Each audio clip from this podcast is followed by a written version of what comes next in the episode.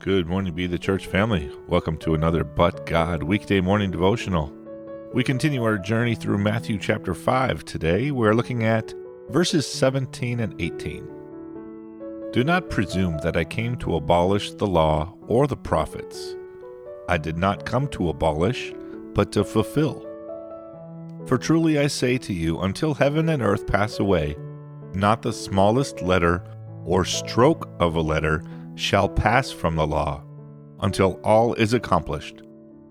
Jesus fulfilled the Old Testament by obeying the law perfectly, by fulfilling its prophecies, and by paying the full penalty of the law as the substitute for sinners. This is how we are justified.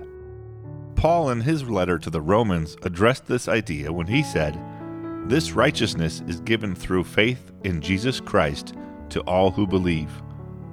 There is no difference between Jew and Gentile, for all have sinned and fall short of the glory of God, and all are justified freely by His grace through the redemption that came by Christ Jesus. God presented Christ as a sacrifice of atonement through the shedding of His blood to be received by faith. He did this to demonstrate His righteousness, because in His forbearance, he had left the sins committed beforehand unpunished. He did it to demonstrate his righteousness at the present time, so as to be just and the one who justifies those who have faith in Jesus. This is Romans 3 22 through 26. In these verses in Matthew, Jesus is setting the stage for his ministry, for what he will do and how he will do it. Jesus is connecting both the Old Testament and the New Testament. Jesus knew the Scriptures, and we also have a responsibility to know the Scriptures, to know and understand them.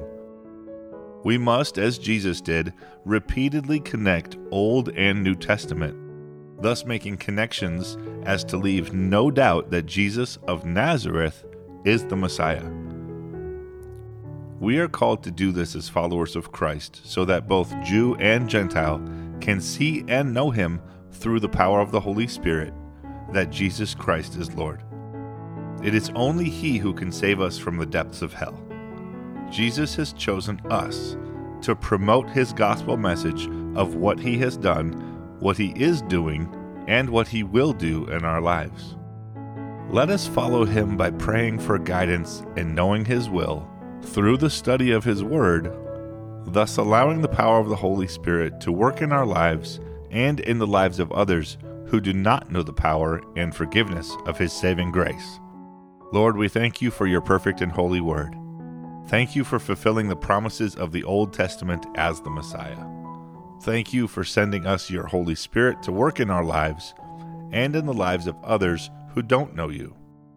Help us to continue to seek to know your word and to promote your gospel.